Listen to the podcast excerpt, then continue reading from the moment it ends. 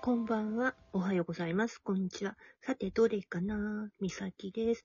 ゲストは、はい。私は一体誰でしょうそうです。みっこねえです。はい。みっこねえです。こんにちは。こんばんは。おはようございます。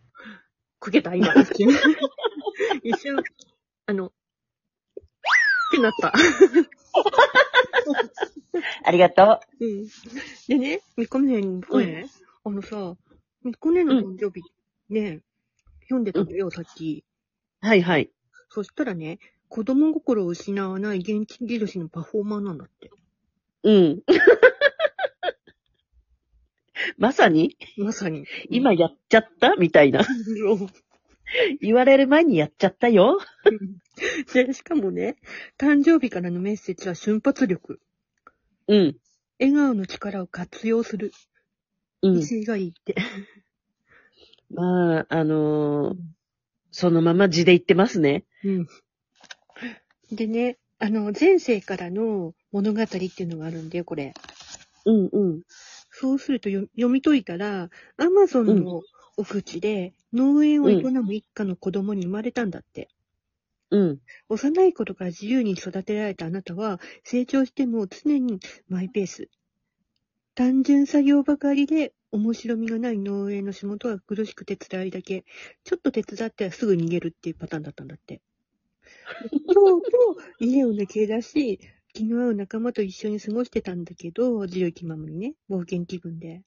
ところがジャングルの生活の中で始めるんだけど、一日中好きなことだけして過ごしていたときに、家族全員が伝染病にかかって亡くなったことを知らされて、慌てて家に戻って、あなたは一人ぼっちで途方に暮れ、自らの生き方を見つめ直す、得なくなってしまったっていう前世があるんだって。うんうん。これ、悲しくなっちゃった。読んだ時に。ううーん。。そうだね。うん。一人ぼっちは嫌だよね。うん。だよね。うん。でね、恋愛、結婚のとこ読んでたんだけど、あと、うん。恋愛でも自分の感情に素直で情熱的大胆な行動力でと突っ走るタイプ。う独ん。自の好みだ、こだわりがあり、周囲の人に理解されにくいことも多いでしょなるほど。うん。う。で、子供好きなので、出来婚になるとも結婚しても子供っぽいところは変わりませんが、って。うん。子供には愛情を注ぎ、教育熱心で、子煩悩な親になるでしょう、だって。うん。うん。という話がどう通りますか。なるほど ね。うん。みんなそういうことだ よ。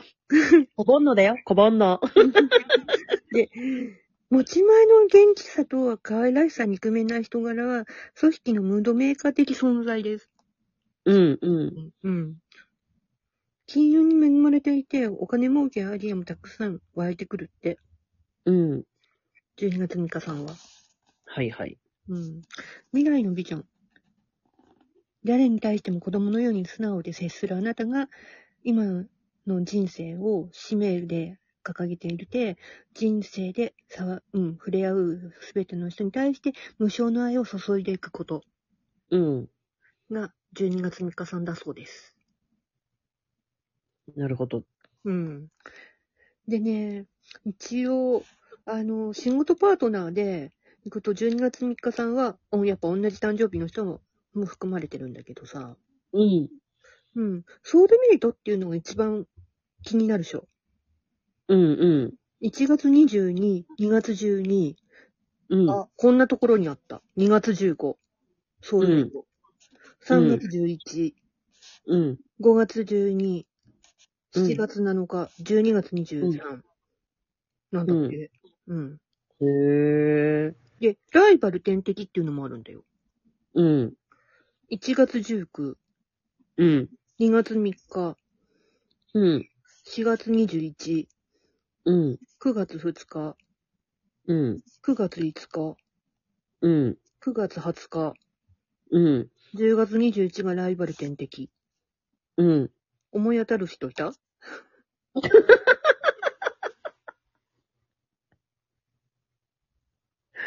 なんかまあ、鼻水出そうになっちゃった、今。なんとなくいたんだ。いや、あのーうんああ、その誕生日、ああ、ああっていうのがね、ちょっと、うんあの、いましたね、9月とか、はい。 2月にいたね。 うん。うん9月やったら多いなーと思ってちょっと聞いてたけどね。うんうん。うん。まあ、びっくりしょこん、これ。ねえ、ちょっとびっくりね。うん。で、で、さっき、あの、みっこ姉のあれで言っ教えてもらったんで、で、行くと、あの、運命サイクルは5例変化で、新たな世界の広がり、変化の激しく不安定で刺激的な一年である。うん。で、健康面、生活面。でいくと、精神面で健康管理に注意が必要。肉体うんよりも。うん。新しい環境や人間関係の中でストレスを感じやすく、感情の波が激しくなる傾向がある。感情的に不安定になると、のうつやノイローゼ、不眠などに悩まされる可能性もある。どうしよう。で、精神面で負担を感じやすい時期なので、疲れたなと思ったり、行き詰まった時は休みを取って、温泉に出かけたり、ホテルに泊まったり、小旅行出かけたりすると、気分リフレッシュさせて、工夫を心がけると、といいんだって。少しまとまった休みを取って、海外旅行や部屋の模様替え、リフォームやうん引っ越しなど、見慣れた環境から変化させるのもぴったりなタイミング。うん、ただうん。し、家の購入、転職など、人生の進路に大きな影響を与える決断は、慌てて決めてしまうのでなく、身近な人と意見をよく聞いて、慎重に進めること。はーい。で、恋愛はね、うん。身近な人間関係においても変化のタイミング、必要な人はうんちゃんと残ります。テンポがうん合わなくなった人とは自然に縁が切れていくことになる。人生のうんでスしテょうージ,、ねうんステージが変わる時だから、うん。今まで違ったタイプの人と出会うチャンスは増えてくる。意識的に新しい出会いと求めて動いてみるとおすすめ。恋愛面では特に二人の関係の変化は避けられません。今までにおいて追いかけていた方が追いかけられる側にもあったり、新たに気になる人が出てくるなど、二人の関係性が微妙に変化して波風が立つことになるので避けられないでしょう。うん。いうふうに出てる。ちょっとマンネリ化にもななっちゃうんだって。ふ結婚生活。へえ。うん。へえ。そういうふうな状態でございます。ええ、まあでも今年も楽しく過ごせたらいいかなっては思ってますけどね。うん。うん。で、とりあえず、えっ、と、フローチャートがあれだったから5だって聞いてるから、5で見ると、自由変化で波による。う天ん気こそ、チャンス、フットワークも軽やかに波をの乗りこなそうってことで、うん。チャートと、えー、と特徴的にはまさに人生の転機。う変ん。われば変わるほど、さらに大きな波に乗れそうな、その時期は小さな変化でも良いので、積極的に人生の変化を取り入れるよう、意識して動く。で、人生の岐路は32、45、59の3つ。中でも45が最重要。あなたの人生は完全な展開型で、出会う人とのご縁を成り立っている。そのゆえ、じっとしていてはダメ。こう移動して新しい人に会えば会うほど、59以降の人生は充実してくるはず。なんだ。はず。うん。充実させます。はい。うん。で、運命の転換期だから今、第4ステージ、実力養成、土台作りの時期。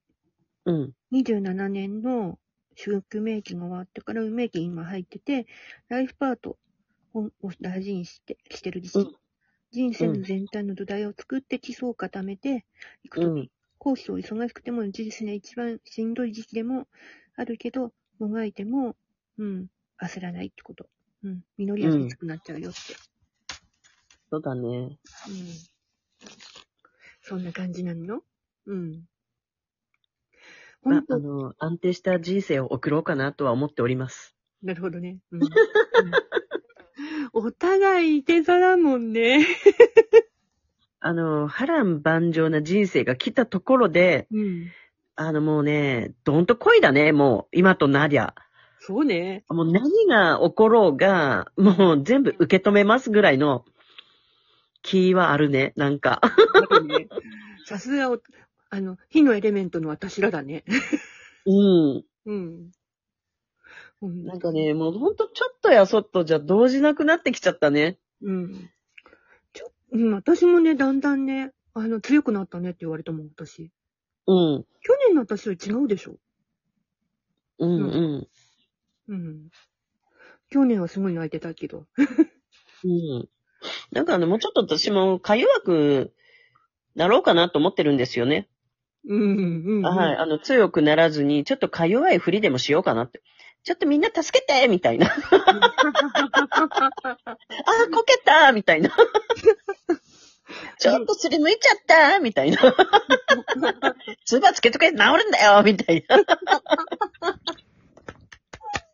ダメだ、多分自分で、ペッペーとか言ってさ、つばつけてもが治るから、もういい、大丈夫、大丈夫とかやりそ だね、だね。う。うん。さあ、そんな話も尽きないまま、次、行ってみるか。はーい。うんでは、パート3、また皆さんお会いしましょう。まあね。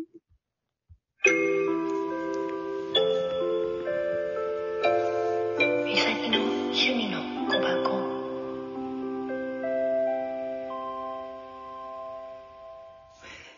美咲と、みっこねでした。ほんとみっこね、面白いどういうこ聞いてて面白くて。うん。とはい。あなたのみっこねはここにいます。以上。じゃあ、次行くか。はい。では、パート3で皆さんお会いしましょう。チャオ。うん